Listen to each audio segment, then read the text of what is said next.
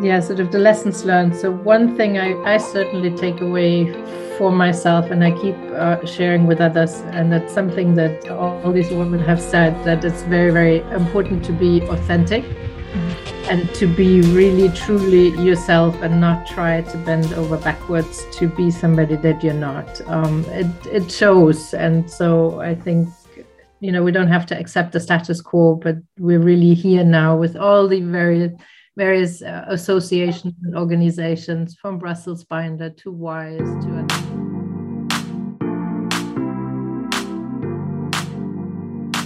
Happy New Year, everyone, and welcome to a new episode of the Binder Talkback, a podcast brought to you by the Brussels Binder, where we chat with changemakers and people we admire about all things gender. My name is Scarlett Varga. I'm your host and co founder of the Brussels Binder. And my name is Anna with one N and I'm the co chair of the communications working group at the Brussels Binder. This is a very special episode. We're chatting with our very own Corinna Hurst, co founder and first president of the Brussels Binder. She's a real civil society leader, having spent more than 20 years in the think tank sector and always with an eye on inclusion and gender equality. She's also the former president of Women in International Security in Brussels, and she has co authored the book Women Leading the Way in Brussels, together with Claudia de Castro Caldeirinha. Corinna, welcome to the podcast. Thank you. Thank you for having me. Corinna, it is a real pleasure to have you on. So, welcome from me as well. Now is the seventh episode, actually, of this podcast of ours. Um, as you know, I have had the pleasure to know you for quite a few years now. Uh, I believe soon to be eight, out of which uh, seven since the first uh, brown bag brainstorming launches of the binder. Uh, you have always been an inspiration, um, mentor, and a kind voice of wisdom to all of us. We have been discussing this at length between us, but um, I'm sure our listeners would like to know what were the, let's say, three most important lessons you have learned along the way while turning the BB into a landmark in Brussels?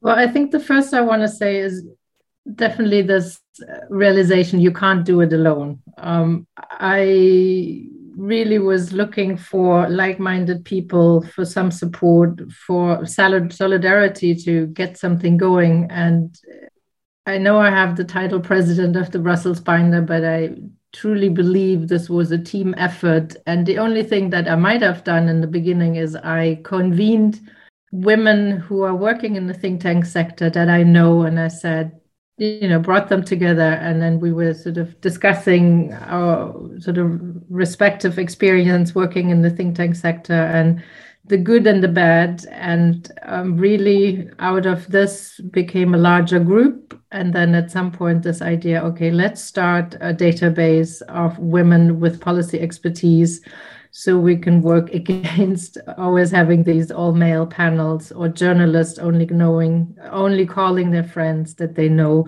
for analysis and sound bites. So i might have convened the first group but everything else was a truly very organic development. Um, and you know the, the the other thing is is perhaps that you know i had sort of an idea or i was dissatisfied with how things were but then it was also very much about listening um, checking in with other women how they felt and what they thought was needed to get change. So the next question is a bit of a downer, but I promise it's going to end in a on a positive note. Um, so 2021 was a challenging year for many, but specifically the pandemic has aggravated existing inequalities between women and men in almost all areas of life, both in Europe and beyond. Uh, some say rolling back on the hard won achievements of past years. So, that being said, looking back at the second year of the pandemic, what do you see as the great achievements of the Brussels Binder, and what were the greatest obstacles you have seen us overcome? I mean, I think like everybody else, you know, we had to adapt to this virtual environment, and um, I think I speak for a lot of us that you know we miss not no longer having the opportunity to get together in person to brainstorm, to scheme, to plan. Um, so, you know, certainly we're missing that. Um, at the same time, I think we've been really good at adapting to the virtual environment, and it's thanks to you know people like the two of you or also others that are definitely younger than i am who are much more savvy when it comes to social media and um, other sort of technical developments that we were able to you know move our you know advocacy work or just uh, the work of making women more visible um, online. So i think we've fared fairly well. We you know we continue to grow. We continue to uh, explore partnership relations, whether it's with the private sector or most recently, sort of with the um, permanent representations to the EU, you know, having conversations with the Greeks and the Germans to see if they might want to come along and support us more more visibly. So I think it's you know it's okay, um, and in some ways it's uh, we've achieved the first goal of the Brussels binder that um, all male panels are really unacceptable. I, I think we the Brussels community, but then also more largely, I think it's. Uh, yeah, almost taken for granted now that uh, one needs to have diversity on panels. So that's a good thing. Yeah, that's right. And actually, I would take the opportunity to mention that we have been uh, working on two important reports um, looking a bit into how the pandemic has affected women, both when it comes to event participation and uh, their research work, so academic work. And those reports will be uh, soon on our website. So I invite everybody to have a look at them and comment and let us know what, what you all think. So, Corinna, as mentioned by Anna, in 2017, uh, you have co authored the book Women Leading the Way in Brussels, which I have a copy of actually, which has received praise by great women leaders uh, uh, such as Kristalina Georgieva and Anne-Marie Slaughter. Is there a silver lining you identified while interviewing all these inspirational women that appear in your book?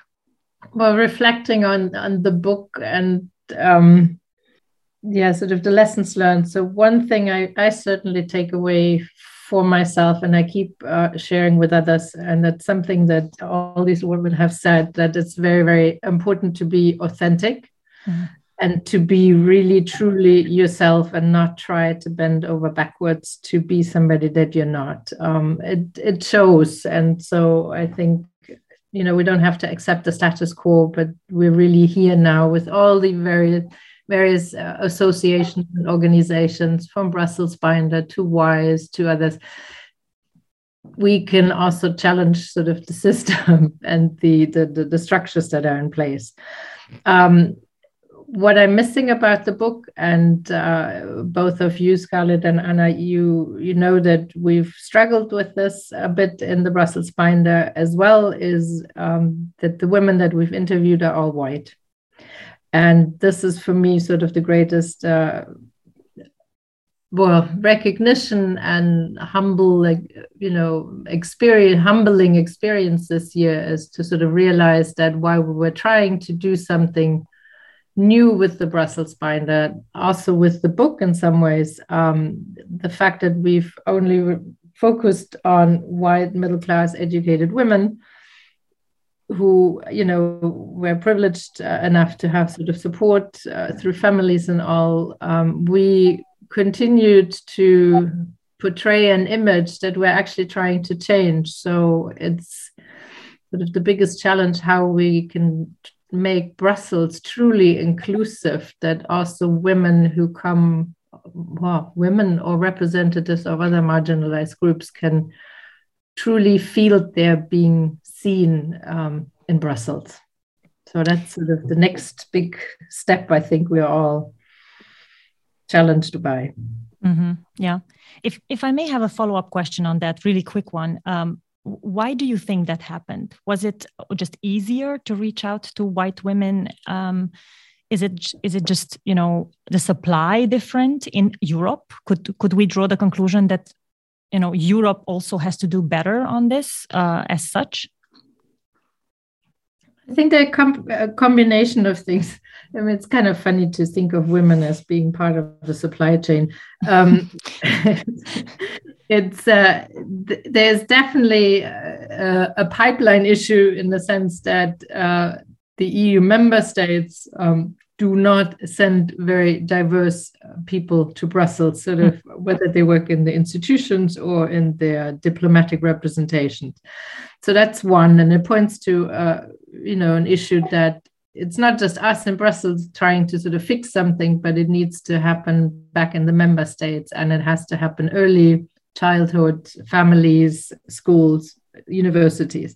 So that's one part. Um, but then you know you anna myself and the others we are all products of a particular time period and a generation and our own countries so you know it's it's a slow process i mean it, if we want to change something um, it, it takes time and patience is definitely something sort of we all needed and you know it's it's it's a conversation I've had with some members of our volunteer groups who, you know, really call themselves sort of feminists and they're advocates, and you know, they really want to be out there and uh, fighting for change. And I really admire them. And I've also felt myself struggling at times. You know, how can we and I include the Brussels binder here largely, but how can we ask for change and without necessarily antagonizing the other people and leading to the fact that um, you know when we appear too pushy it actually might hurt our end goal that mm-hmm. you know we want to break up uh, the status quo we want to change structures we want to change institutions and it doesn't help i think if we antagonize or make even people angry um, but we need to take them along on this journey and um, so again you know it takes time and for some it doesn't go fast enough. So it's it's a decision. Um, the next uh, generation sort of has to, yeah, I guess, sort of decide which way they want to go. So, for those of you who have not been following rigorously our Twitter account, I regret to inform you that Corinna will be soon passing the baton to a new president of the Brussels Binder. Corinna, how do you see the Brussels binder evolving in the next years to come? And what do you see as new milestones and next priorities for the Brussels binder team of volunteers? Well, I always said I was hoping that the Brussels binder no longer exists in 10 years because by then it's so normal that uh, when events organizers uh, are looking for panelists, that they will look for diverse people because they pay attention to the type of conversation they want to have, not who sits on the panel. And I also hope that journalists very automatically, um, you know, will pick very diverse, provide analysis and quotes um, in the articles. Um, for me, the Brussels Binder is at the moment sort of as a, at the turning point. That on the one side, you know, we are launching into sort of a new strategic uh, review as to where we want to go. And again, I can have my views, but there are others who also count and they need to um, share that. And I hope that will be reflected in the next strategic vision.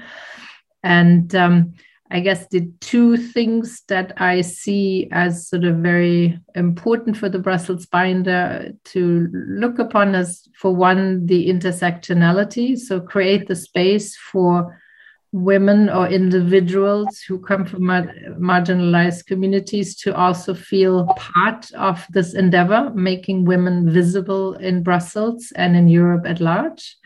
And then the second question is, and that's sort of more an institutional uh, challenge, is you know, does the Brussels Binder continue to um, evolve as a, a volunteer-led organization, or does somebody want to take it to the next level and um, create a small team, uh, paid staff that can really push um, push some of the the, the issues that uh, the Brussels binder is advocating for?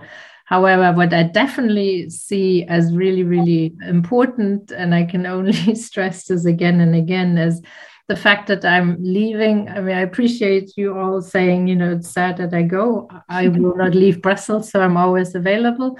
But I really do feel, you know, I want to, I want to find choose my own time to go, and I, I don't want to overstay my welcome. And I've seen so many uh, volunteers who come with new skill sets and interest and um, it's amazing. And there's so much um, assets and resources inside that group already.